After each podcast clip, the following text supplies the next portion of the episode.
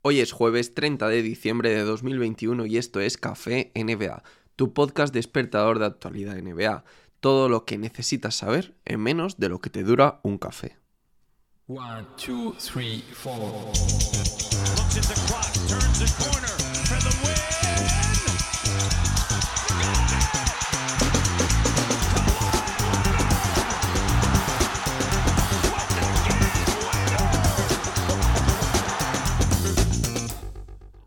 Y como seguimos sin noticias distintas a lo de contratos de 10 días para tal y tal jugador y aquello de jugador que entra, jugador que sale de los protocolos COVID, estoy un poco harto ya de todo eso, lo sabéis de sobra. Si no, en mi podcast hablando de NBA, he subido el podcast sobre mesa NBA, un nuevo podcast mensual que está integrado en ese feed con Alejandro Ruiz y os animo a que vayáis a escucharlo porque estoy sorteando una camiseta. El día 31 es el último día para participar y en el primer podcast de 2022 daré el ganador. Pero bueno, lo que voy, que voy a hacer un poco off tópico y no va a ser tanto de noticias, sino, ya lo habéis visto en el título, las teorías más locas de los jugadores de la NBA sobre el coronavirus. Y nada, vamos a empezar por el mítico, por el que más ha hablado y más ha dado que hablar con el tema del COVID, Kyrie Irving, que cree que la vacuna sirve para controlar a la población negra, en concreto para conectarles a un superordenador mediante un microchip, pero solo a ellos, ¿eh? Es lo que el base de los net ha definido como una especie de plan satánico.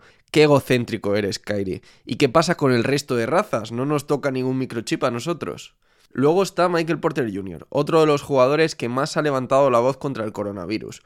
Decía, creo que es real pero exagerado, creo que el coronavirus se está utilizando para controlar a la población.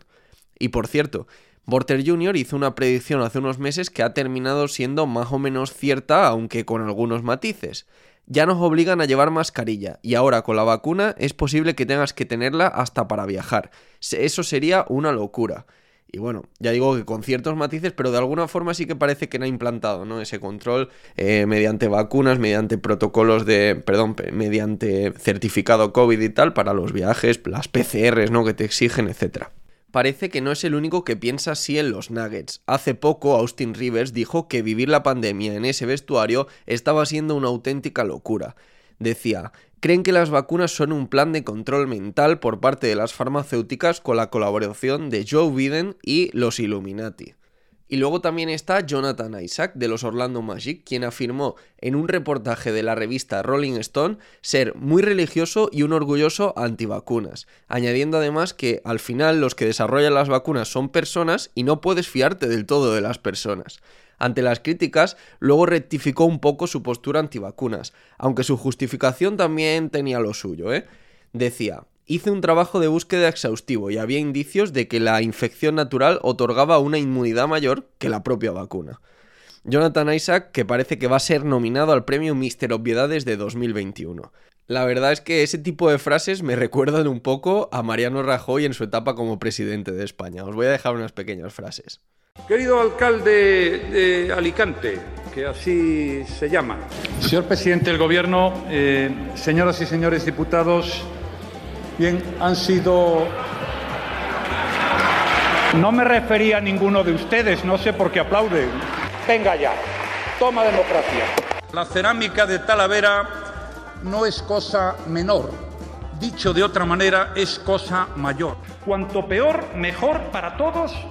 Y cuanto peor para todos, mejor. Mejor para mí, el suyo. Beneficio político.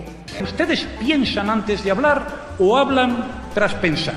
Que España es una gran nación y los españoles muy españoles y muchos españoles. Pero somos sentimientos y tenemos seres humanos. Y haré todo lo que pueda y un poco más de lo que pueda si es que eso es posible.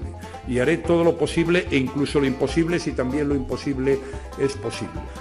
Eh, la segunda ya tal. Lo que nosotros hemos hecho, cosa que no hizo usted, es en- engañar a la gente. No- Eh, no, no he dormido nada, no me pregunten demasiado si hacen el favor. Por las carreteras tienen que eh, ir coches eh, y eh, de los aeropuertos tienen que salir aviones. Y Como decía Galileo, el movimiento siempre se acelera cuando se va a detener.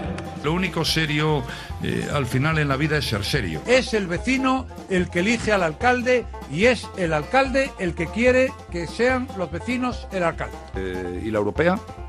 Si no os portáis bien en las ponencias, es que os portáis mal en las ponencias. Hacemos lo que podemos sin- significa lo que exactamente significa hacemos lo que podemos. Que España es una gran nación, es un gran país y tiene españoles. Una España a la que 75 millones de españoles vienen cada año. Un vaso es un vaso y un plato es un plato. Tenemos que fabricar máquinas que nos permita seguir fabricando máquinas porque lo que no va a hacer nunca la máquina es fabricar máquinas. Hay cosas más bonitas como esta y otras que no lo son tanto y no me acuerdo de ninguna. Me gusta Cataluña. Hacen cosas. He ido bastantes veces este año a Cataluña, tengo muchos viajes al extranjero. Esto no es como el agua que cae del cielo sin que se sepa exactamente por qué, ¿no? Todo lo que haya- se refiere a mí y que figura allí y a los compañeros del partido Miro que figuran allí no es cierto, salvo alguna cosa. Que la EPA de mañana va a ser la que vamos a conocer en el día de mañana. Fin de la cita. En fin, espero que os haya gustado este podcast un poco diferente. Nos veremos, nos escucharemos en 2022. Tengan ustedes un buen fin de año.